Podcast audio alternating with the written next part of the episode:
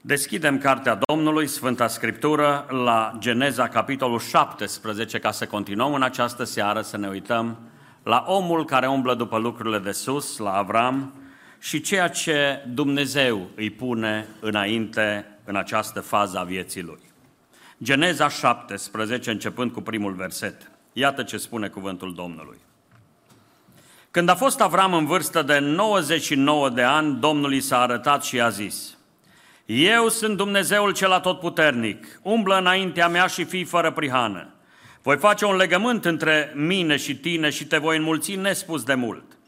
Avram s-a aruncat cu fața la pământ și Dumnezeu i-a vorbit astfel. Iată legământul pe care îl fac cu tine, vei fi tatăl multor neamuri. Nu, fe- nu te vei mai numi Avram, ci numele tău va fi Avraam, căci te fac tatăl multor neamuri. Te voi înmulți nespus de mult, voi face din tine neamuri întregi și din tine vor ieși împărați. Voi pune legământul meu între mine și tine și sămânța ta după tine, din neam în neam. Aceasta va fi un legământ, acesta va fi un legământ veșnic în puterea căruia eu voi fi Dumnezeul tău și al seminței tale după tine. Ție și seminței tale după tine îi voi da țara în care locuiești acum ca străin și anume îți voi da toată țara Canaanului în stăpânire veșnică și eu voi fi Dumnezeul lor. Dumnezeu a zis lui Avram, să păzești legământul meu, tu și sămânța ta după tine din neam în neam. Acesta este legământul meu pe care, pe care să-l păziți între mine și voi și sămânța ta după tine. Tot ce este de parte bărbătească între voi să fie tăiat împrejur. Să vă tăiați împrejur în carnea prepuțului vostru și aceasta să fie semnul legământului dintre mine și voi. La vârsta de 8 zile, orice copil de parte bărbătească dintre voi să fie tăiat împrejur neam după neam. Fie că este rob născut în casă, fie că este cumpărat cu bani de la vreun străin care nu face parte din neamul tău. Va, fi, va trebui să fie tăiat împrejur atât robul născut în casă, cât și cel cumpărat cu bani și astfel legământul meu să fie întărit în carnea voastră ca un legământ veșnic. Un copil de parte bărbătească, netăiat împrejur în carnea prepuțului lui, să fie nimicit din mijlocul neamului său. A călcat legământul meu. Dumnezeu a zis lui Avram, să nu mai chem pe Sarai, să nu mai chem Sarai pe nevasta ta, Sarai, ci numele ei să fie Sara. Eu o voi binecuvânta și îți voi da un neam, un fiu din ea. Ă, da, o voi binecuvânta și ea va fi ma, ma multor neamuri întregi, chiar împărați de noroade vor ieși din ea.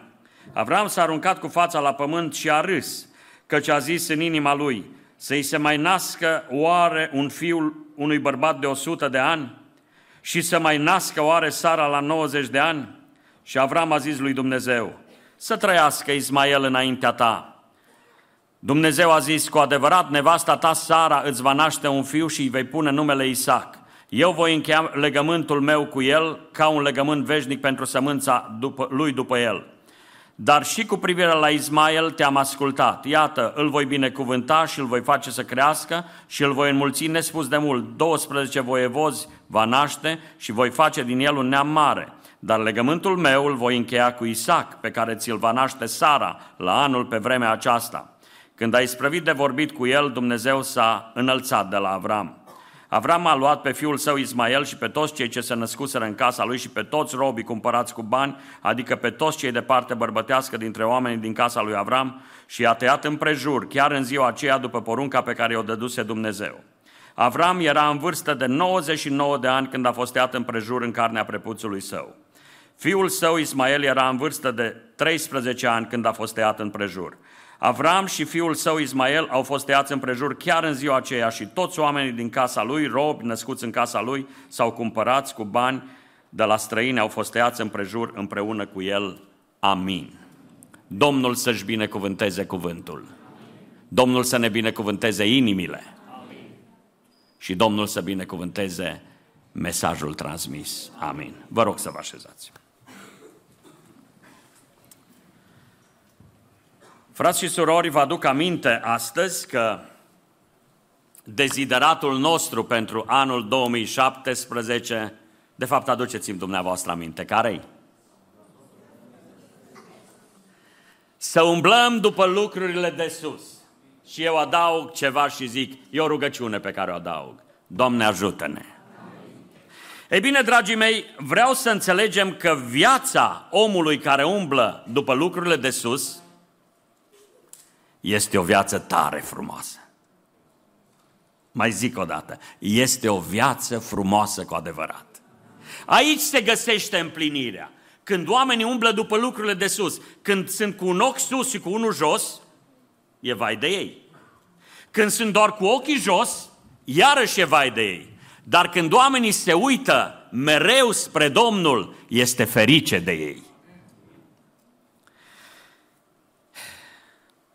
Avram n-a fost un om perfect. Niciun om pe pământ nu este perfect. A fost aici pe pământ unul, fiul al omului, care într-adevăr a trăit o viață fără prihană. Era Isus Hristos. Însă El a venit ca să ne arate o cale. El era Dumnezeu adevărat din Dumnezeu adevărat, lumină din lumină. Însă oamenii de la Adam încoace, toți au purtat și poartă amprenta aceasta a păcatului. Însă, dragii mei, aș vrea să ne uităm la Avram în această seară, în acest episod al vieții lui. Geneza 17, vă rog să nu uitați, vine după ce, oh, după ce sunt câteva capitole care ne prezintă eșecurile lui Avram în umblarea lui cu Domnul. Ia gândiți-vă dumneavoastră, după escapada pe care Avram a făcut-o în Egipt, nu în planul lui Dumnezeu, ci s-a dus după voia lui, după propria lui voință, s-a dus în Egipt, după escapada în Egipt, care n-a fost după planul Domnului, după despărțirea de Lot, care iarăși n-a fost în planul lui Dumnezeu, în planul și în voia ideală a lui Dumnezeu, după căderea în păcatul săvârșit cu Agar, după atâtea eșecuri, mai era Avram vrednic să-i se arate Dumnezeu? Mai era Avram vrednic să stea față în față cu Cel ce este Sfânt, Sfânt, Sfânt? Nu. Și totuși Dumnezeu îi se arată. Ca să învățăm noi câteva lecții bune și folositoare. Dragii mei, vă rog să mă ascultați bine. Dumnezeu nu-i abandonează pe ei săi. Aș vrea să fie cuvântul acesta încurajare pentru toți cei ce sunt aici. Când ai păcătuit, va veni diavolul la păcătos să-i spună, o, nu mai ești vrednic să stai înaintea Domnului. Nu mai are niciun rost. Cum auzeam pe cineva care zicea la un moment dat, diavolul a găsit mesageri chiar între cei ce mergeau la biserică și a venit cineva și a spus, nu mai are niciun rost să te obosești mergând la biserică. Cu ce ai făcut tu chiar că nu mai are niciun rost. Și zicea omul acela, stăteam la cineva, la o soră, eram la etajul șapte, i-am văzut fereastra de la bucătărie larg deschisă și mă aduceam aminte mereu, mereu de ceea ce mi-a spus cu tare și mi-a spus cu tare că nu mai are niciun rost. Și zicea sora aceea bătrână, care era acolo în casă, în timp ce eu măsuram bine geamul acela de la etajul șapte, zicea sora aceea bătrână, s-a întors și mi-a zis, frate, mi-a arătat Domnul și m-a chemat Domnul să-ți spun că El are întotdeauna brațele deschise pentru orice păcătos. Și zice, dintr-o dată, din creștetul capului până în talpa picioarelor am fost cercetat și am zis, nu se poate. Dumnezeu este bun. Și eu stau în fața dumneavoastră în această seară să vă aduc aminte, Domnul este bun. El nu-i abandonează pe ei săi. Poate dacă ar fi fost eu să-l judec pe Avram, aș fi zis, a, Avrame, după ce ai făcut atâtea, nu mai meriți. Dar Dumnezeu nu-i ca mine, Dumnezeu nu-i ca tine, Dumnezeu nu-i ca noi. El nu-i abandonează pe cei ce sunt ai Lui. Lăsați-mă să zic un aleluia. Dragii mei, de asemenea aș vrea să învățăm ceva din păcatele acestea lui Avram, pe care le-a făcut, încercările lui. Ba odată a fugit în Egipt, punând mai mult preț pe pâine, pe mâncare, decât pe ascultarea de Domnul. Ba odată a căutat să-L ajute pe Dumnezeu să-și împlinească făgăduința ca să vadă că are și el un fiu în casă. Vreau să spun astăzi, dragii mei, ori de câte ori mâna omului vrea să facă lucrarea lui Dumnezeu, ea nu mă încurcă. Dumnezeu nu are nevoie de încurcături omenești. Dumnezeul nostru poate să facă singur lucruri mari. Important este să-L lăsăm pe Domnul să-și facă lucrarea, dragii mei. Vedeți, Avram și cu Sara și cu Agar s-au înțeles să-L ajute pe Domnul. Și au încurcat mai tare socoterile. Le-au încurcat nespus mai tare. A apărut păcatul, a apărut neînțelegerea, a apărut necazul. Dar totuși se pune întrebarea Avram, omul lui Dumnezeu. De la 75 de ani Dumnezeu a început să-i făgăduiască și să-i spună te voi face tatăl multor neamuri, uită-te la stelele cerului, așa va fi sămânța ta, uită-te la pulberea pământului, așa va fi sămânța ta. Avea Avram vreo 75 de ani când Dumnezeu a început să-i facă promisiuni. Nu v-ați pus întrebarea, oare de ce totuși n-a împlinit Dumnezeu promisiunea când Avram avea 76 de ani, de exemplu? Hai 77, hai 80. De ce l-a lăsat pe Dumnezeu, Avram pe Dumnezeu sau Dumnezeu, dacă vreți, l-a pus pe Avram în această situație delicată. De ce credeți că l-a pus în această situație delicată? Încât au trecut 5 ani, au trecut 10 ani, au trecut 15 ani și Dumnezeu nu-și împlinea făgăduința. Și Avram, zice Scriptura, l-a crezut pe Dumnezeu. V-ați pus întrebarea oare de ce l-a lăsat Dumnezeu pe Avram să aștepte așa de mult? Dragii mei, ne lasă Dumnezeu să așteptăm, știți cât? Până când ajungem la capătul puterilor noastre. Atenție! N-am să-l uit pe fratele Tipei care ne mărturisea odată ce a făcut Dumnezeu pentru el. A avut cancer la gât. Era un tătic tânăr pe vremea aceea,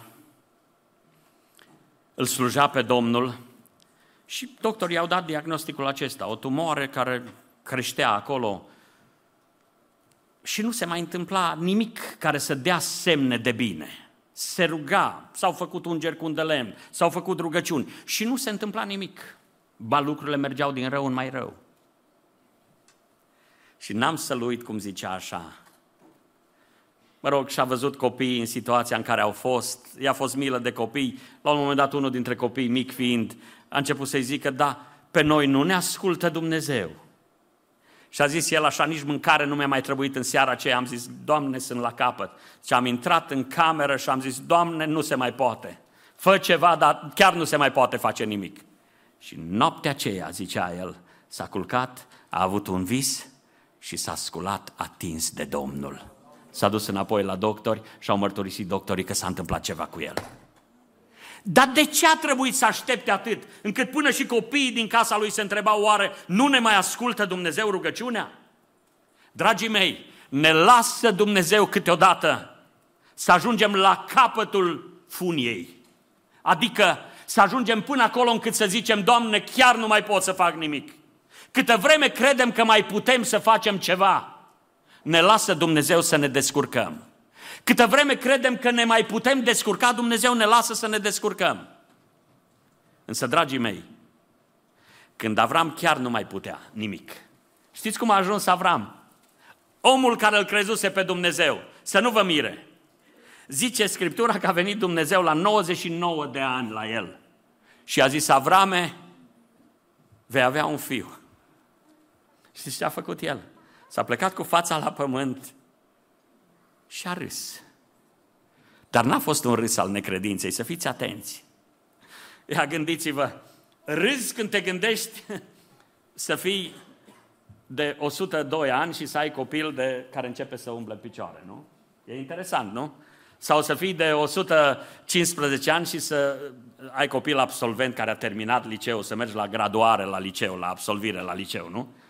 E foarte interesant, nu? Zice, Avram a râs că Dumnezeu i-a, i-a spus încă o dată lucrul acesta. Și în sinea lui a zis, Doamne, să trăiască înaintea ta Ismael.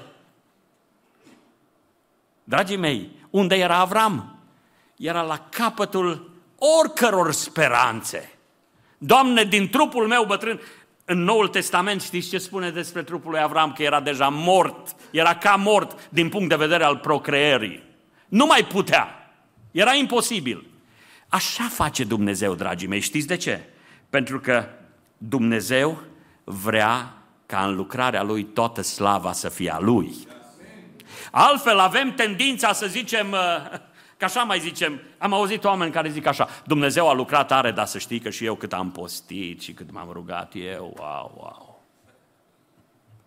De-ar fi după postul tău și după rugăciunile tale, n-ai vedea mare lucru. Mare este Domnul și foarte vrednic de laudă. Cel ce face minuni este Dumnezeu și ne lasă să ajungem la capătul puterilor. Vreau să mă adresez celor ce sunt astăzi prezenți aici sau celor ce ne aud de departe. Dragii mei, s-ar putea întâmpla să stai de ani de zile și să zici, Doamne, dar în loc să fie mai bine, parcă e mai rău. Doamne, în loc să văd că se îmbunătățește ceva, lucrurile parcă se strică. Să nu-ți pierzi nădejdea. Dumnezeu vrea să ajungi în punctul în care El chiar poate să lucreze prin tine. Știți cum face Domnul? Ia gândiți-vă la poporul Israel. A ieșit din Egipt și după ce au ieșit din Egipt, Faraon și-a adunat o știre și a început să-i urmărească. Ei mergeau spre Marea Roșie. Acum Dumnezeu avea variante. Ce credeți că nu putea să-l trăznească pe Faraon? Ba da, dar l-a lăsat Dumnezeu pe Faraon cu o știre să se ducă după ei. Și se apropiau tot mai mult, în față era Marea Roșie, îmi place să citesc pasajul acela, să citesc Exod 14, Exod 15 și să văd Marea Roșie în față, cum să treci prin mare, în spate venea o știre a lui Faraon și știți cât i-a lăsat Dumnezeu? Cred că tremurau toți izraeliții. Ba s-au întors spre Moise și au zis, pierim astăzi, acum suntem gata, dar din cauza ta, Moise, suntem gata. Aici pierim, aici se termină totul cu noi, din cauza ta, Moise. Și au ajuns în fața Mării Roșii. Și aici erau egiptenii, cu oastea lor, bine înarmați, cu care de luptă. Și de-abia atunci, n-ar fi putut să intervină Dumnezeu mai repede?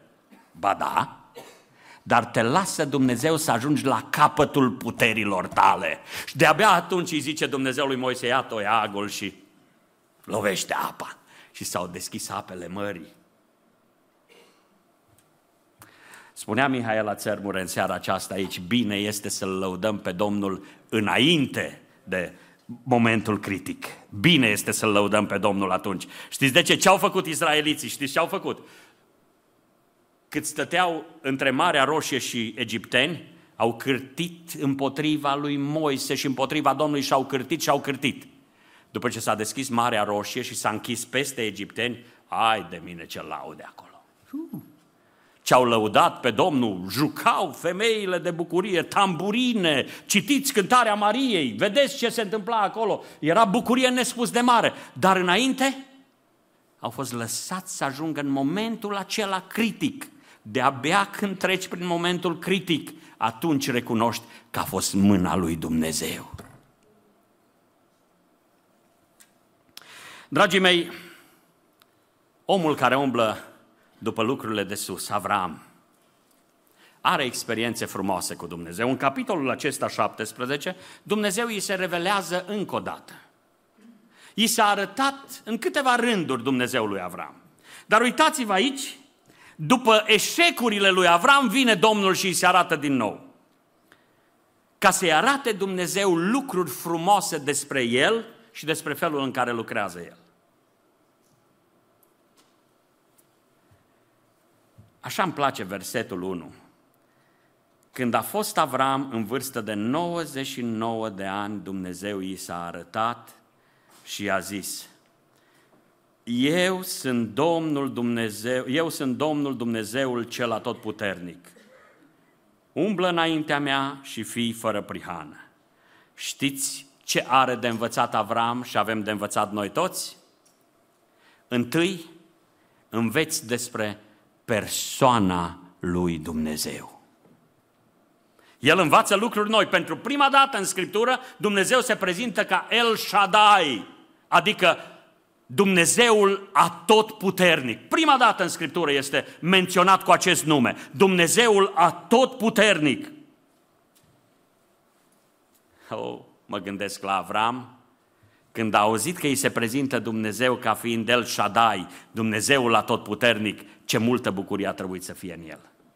Și frați, surori care sunteți astăzi prezenți aici, aș vrea să înțelegem, este o mare bucurie pentru fiecare credincios să cunoscă persoana lui Dumnezeu. Am bucuria de a proclama de la acest amvon. Dumnezeu este Dumnezeul atotputernic. O, dragii mei, când spun lucrul acesta, nu pot să nu mă gândesc la ceea ce spune Proverbe, capitolul 18, cu versetul 10. Știți ce zice acolo? Numele Domnului este un tun tare. Cel neprihănit fuge la el și stă la adăpost. Nu-i nimic mai frumos decât să știi că de partea ta este Dumnezeul atotputernic. Spun lucrul acesta, dragii mei, Câteodată suntem ispitiți de diavolul în încercările noastre, în greșelile noastre, după eșecurile noastre. Vine diavolul să ne ispitească, o, nu mai ai nicio șansă. Sau vine diavolul să-ți spună, asta e o situație atât de grea că nici Dumnezeu nu știu dacă o poate rezolva, poate că nici Dumnezeu nu uh, știe toate lucrurile acestea cu deamănuntul. Dragii mei, când citesc că Dumnezeu este Dumnezeul atotputernic, putem avea încredere în El. De ce, dragii mei? Dacă ești aici în această seară, știi că poți să ai încredere în El ca să-L urmezi fără teama de a fi părăsit. Poți să te încrezi în El și să zici, Doamne, voi ieși din lumea aceasta, voi ieși din mijlocul celor mulți ca să stau lângă Tine. Și știu că Tu ești atotputernic ca să mă ții lângă Tine. Mai mult de atât, când știi că El e Dumnezeul atotputernic, poți să ai încredere că El te poate scăpa din orice ispită cât ar fi de mare. Sunt unii care spun așa, eu m-aș pocăi, dar mă tem că n-am să pot să rezist în fața ispitelor să mă țin. Niciunul nu putem rezista ca oameni. Cel ce ne ține este Domnul. Dragii mei, când știi că El este Dumnezeul atotputernic, aș vrea să mai înțelegi ceva nimic nu te poate despărți de El și de dragostea Lui. Poate sunt oameni care încă oscilează, să mă pocăiesc, să nu mă pocăiesc, oare pot să stau eu lângă Domnul, pot să mă țin de pocăință sau nu? Poate sunt oameni care oscilează. Dragii mei, pe calea aceasta a mântuirii, atenție, cel ce ne ține este Domnul. V-am spus și altă dată, că am fost undeva la evangelizare cu mulți ani în urmă și a venit cineva la mine, un om de la țară a venit la mine și mi-a zis așa foarte frumos și drăguț ca Ardeal a zis, frate, eu m-aș pocăi, dar nu pot să țâu. Și am zis așa foarte frumos, am zis, eu nici eu nu pot să țâu. S-a uitat. A zis, am zis, cel ce ne ține pe noi, pe toți, este Domnul. Dragii mei, asta înseamnă să-L ai pe Dumnezeul la tot puternic. Unul care te ține, El nu-L ții tu pe El. Îl ai pe Dumnezeul la tot puternic. nimic nu te poate despărți de dragostea lui. Ba mai mult, oile mele, zice el, nimic nu le poate smulge din mâna mea, zicea Domnul Isus. De aceea vreau să vă spun, se merită să-ți iei viața din mâinile tale și să o pui în mâinile Lui. Asta se merită să faci. Să nu mai ții viața în mâinile tale, să o iei și să o încredințezi Lui și să zici, Doamne, eu oricât aș vrea să mi-o țin, nu pot. Oricât aș vrea să mi-o păstrez, nu pot, dar o pun în cea mai sigură mână, în mâna Dumnezeului Atotputernic. O, El poate să-i păzească pe cei ce sunt ai Lui. El poate să-i ridice pe cei ce sunt ai Lui, chiar și din mormânt. E un Dumnezeu care poate. Dragii mei, asta a avut Avram de învățat. Că El e Dumnezeul atotputernic. Și ce se cere omului? să se încreadă în el. Dragii mei, Avram, părintele celor credincioși, a fost omul care și-a abandonat el viața în mâna Domnului. Dumnezeu nu l-a abandonat nicio clipă pe Avram, dar Avram și-a abandonat el viața în mâna Domnului și a zis, Doamne, precum vrei, așa fă Tu. Aceasta este concluzia la care ajunge Avram. Doamne, cum vrei, fă Tu. Cum vrei tu? Nu mai am idei, Doamne, am avut idee că să trăiască Ismael înaintea ta, am avut idei, dar până la urmă, urmei, fă tu, Doamne, cum vrei tu. Aici vrea Dumnezeu să ne aducă. Vrea să ne aducă Domnul în punctul în care dovedim încredere de plină în El. Nu vi s-a întâmplat celor ce aveți copii? Să fiți în situația să-l vedeți pe copilul undeva mai sus și să-i ziceți, hai, sar că te prinde tata. Dacă acel copil se încrede în tata pe deplin, dacă se încrede în tata și știe cine-i tata, copilul acela va sări liniștit că îl prinde tata. Dacă tata e un jumbușlucar din ăsta care tot l-a păcălit de nu știu câte ori, nu mai crede în tata. Ei bine, Dumnezeu e unul care nu ne-a păcălit niciodată. Se merită să te încrezi în El.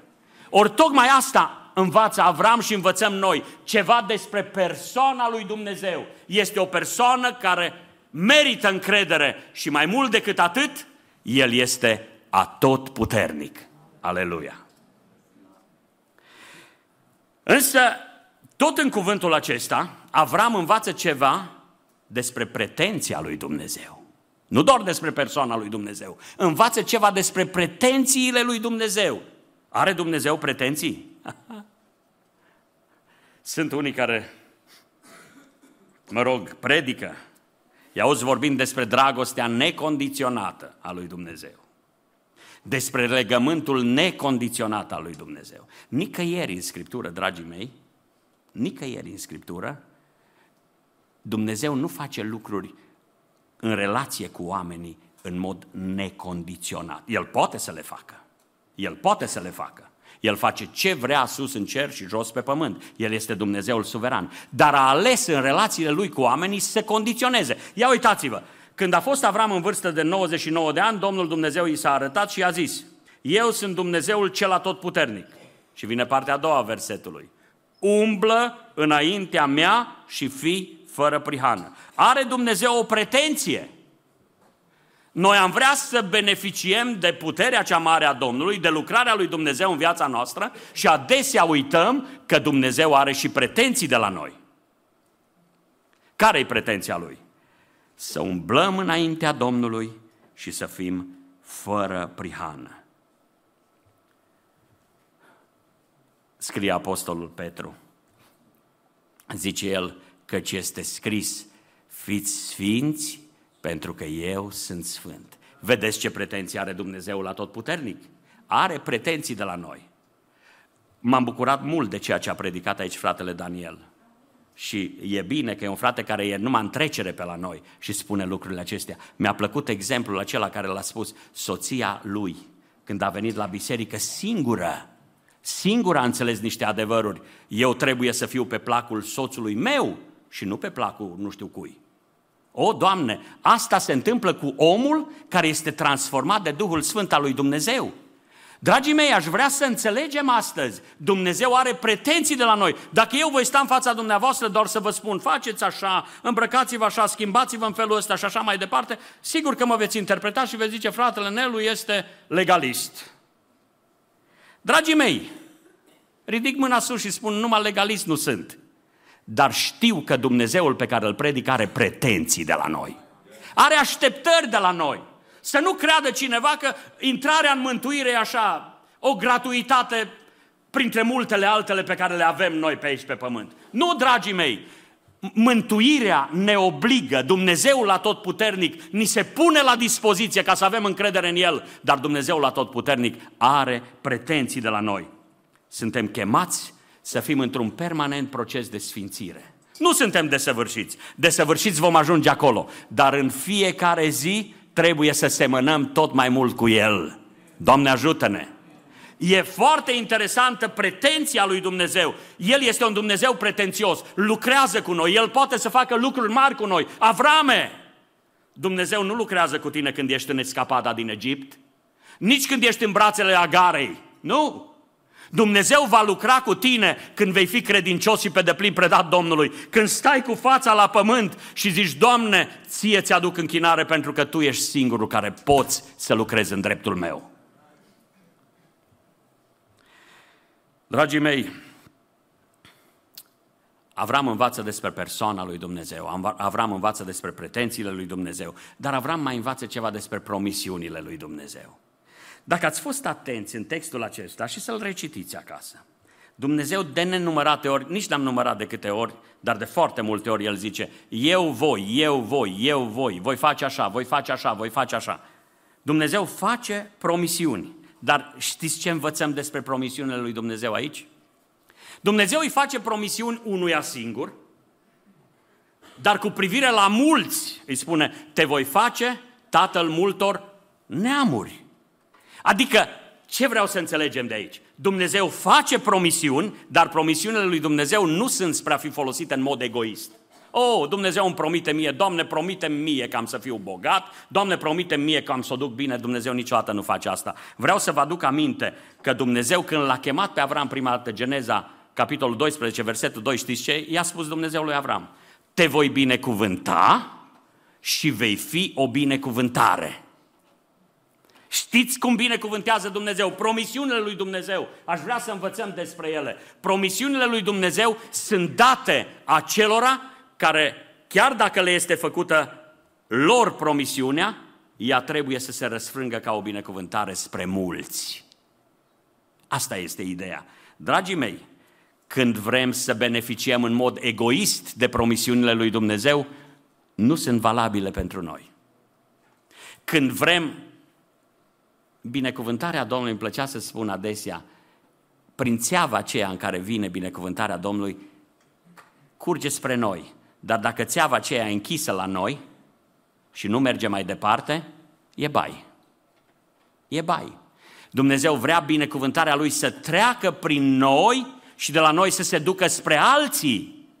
Așa sunt promisiunile lui Dumnezeu. Așa se angajează Dumnezeu să binecuvânteze.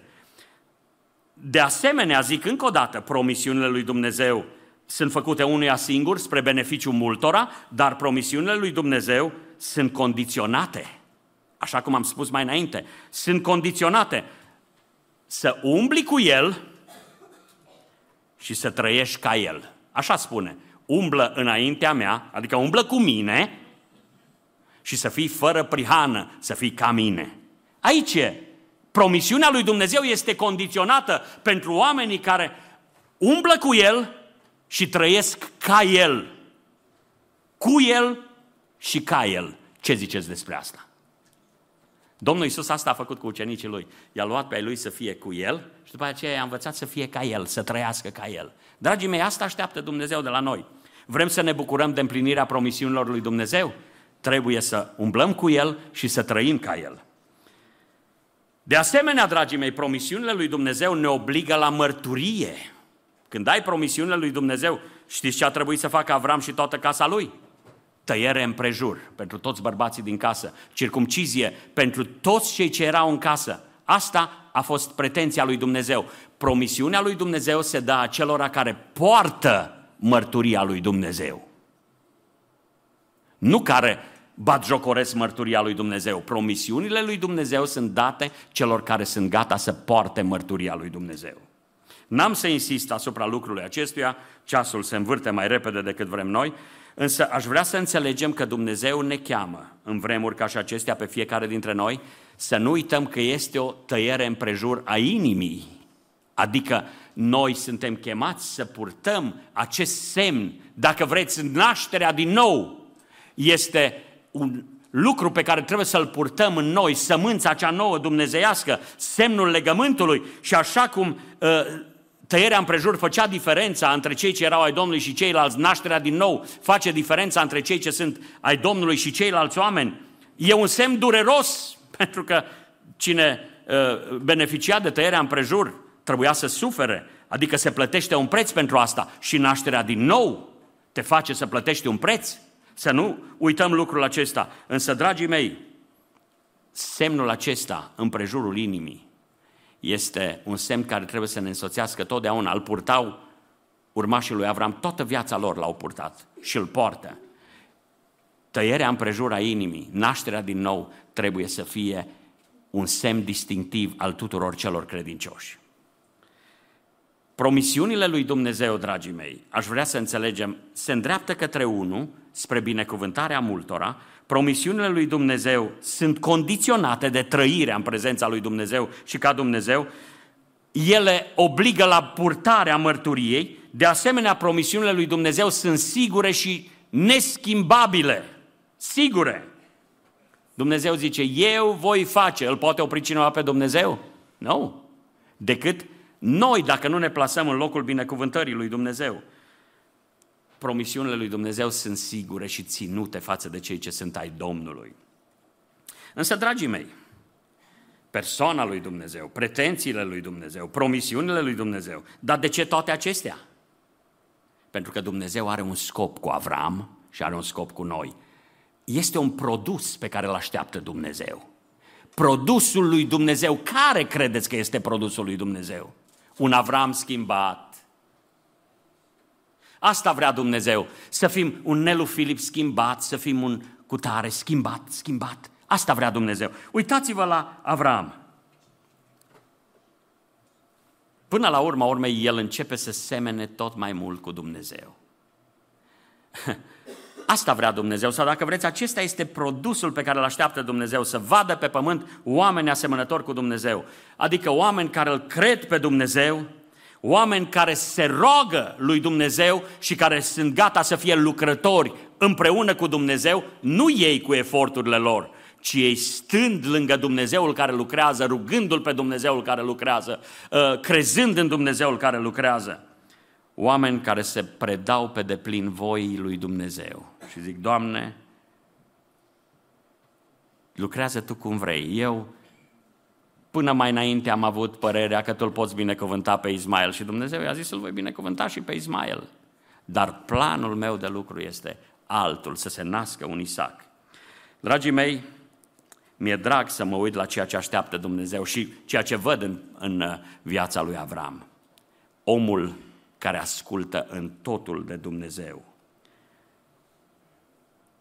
Ascultarea aceasta de Dumnezeu trebuie să fie o ascultare completă. Știți ce spune cuvântul aici? Toți cei din casa lui Avram au fost tăiați împrejur. Toți după pretenția lui Dumnezeu. De asemenea, știți ce spune Biblia? Chiar în ziua aceea, când a vorbit Domnul, chiar în ziua aceea Avram a trecut la acțiune. Ascultarea de Dumnezeu trebuie să fie completă, trebuie să fie promptă, imediată. Nu am să văd eu, am să mă mai gândesc. Și ascultarea de Dumnezeu presupune un preț pe care să fii gata să-l plătești. Dragii mei, Avram, omul care umbla după lucrurile de sus, la chemarea lui Dumnezeu, a avut ocazia să vadă persoana lui Dumnezeu altfel decât o știuse până acum, a cunoscut-o ca o persoană atotputernică. A avut ocazia să vadă pretențiile lui Dumnezeu. A avut ocazia să învețe despre promisiunile lui Dumnezeu, dar a avut ocazia să înțeleagă că el trebuie să fie un produs dorit de Dumnezeu, omul transformat după chipul lui Dumnezeu, tot mai asemănător cu Dumnezeu. Dragii mei, în umblarea noastră după lucrurile de sus, s-ar putea întâmpla unii dintre noi să ne fi întâlnit cu descurajarea să ne fi întâlnit cu ispită din partea vrăjmașului care vine să ne spună n-ai ajuns departe, te necăjești, dar n-ai ajuns departe. Dragii mei, să știți, nu e de vină Dumnezeu. Poate nu ne-am abandonat pe deplin în brațul Domnului. Eu vreau să vă asigur în această seară, încă o dată, că avem un Dumnezeu atotputernic. Un Dumnezeu care nu-L uită pe Avram, ci după 25 de ani se mai duce odată la Avram și îi se mai arată odată lui Avram și îi mai vorbește lui Avram și îl mai caut odată pe Avram. Tu, dragul meu, înțelegi cu ce Dumnezeu ai de-a face? Un Dumnezeu atotputernic, un Dumnezeu preocupat de binele tău, un Dumnezeu interesat de lucrarea Lui în viața ta. Aș vrea să te chem să ne ridicăm înaintea Domnului și în această seară să ne facem socotelile, fiecare dintre noi, pentru că vrem să ne rugăm lui Dumnezeu. Aș vrea să ne facem bine socotelile. cum a putut să lucreze cu Dumnezeu, Dumnezeu cu noi până aici. L-am lăsat pe Dumnezeu să lucreze. Vreau să vă asigur de un lucru. Dumnezeu e suveran. El face ce vrea. El, promisiunile lui, lucrarea lui, el poate să o facă fără să ne consulte pe vreunul dintre noi. Dar totuși, el are pretenția ca noi să stăm în locul în care el își revarsă binecuvântările. Să fim în locul potrivit, să fim în timpul potrivit, să facem lucrarea potrivită. Făți socotelile față în față cu tine însuți în această seară. Pentru că vrem să intrăm în rugăciune. Făți socotelile și zi, Doamne, am stat sau n-am stat lângă tine? Sau doar am cârtit că se întâmplă să treacă ani de zile și nu văd încă lucrarea ta în viața mea? Dragul meu, vreau să te asigur, nu te-a uitat Dumnezeu, nu te-a abandonat Dumnezeu, ba din potrivă se coboară Dumnezeu cu puterea Lui cea mare. Haideți să strigăm către Domnul în această rugăciune, fiecare dintre noi și să zicem, Doamne, împrospătează necredința în Tine. Să ne încredem pe deplin în Tine, să ne bizuim pe puterea Ta. Haideți să ne rugăm cu toții Domnului în acest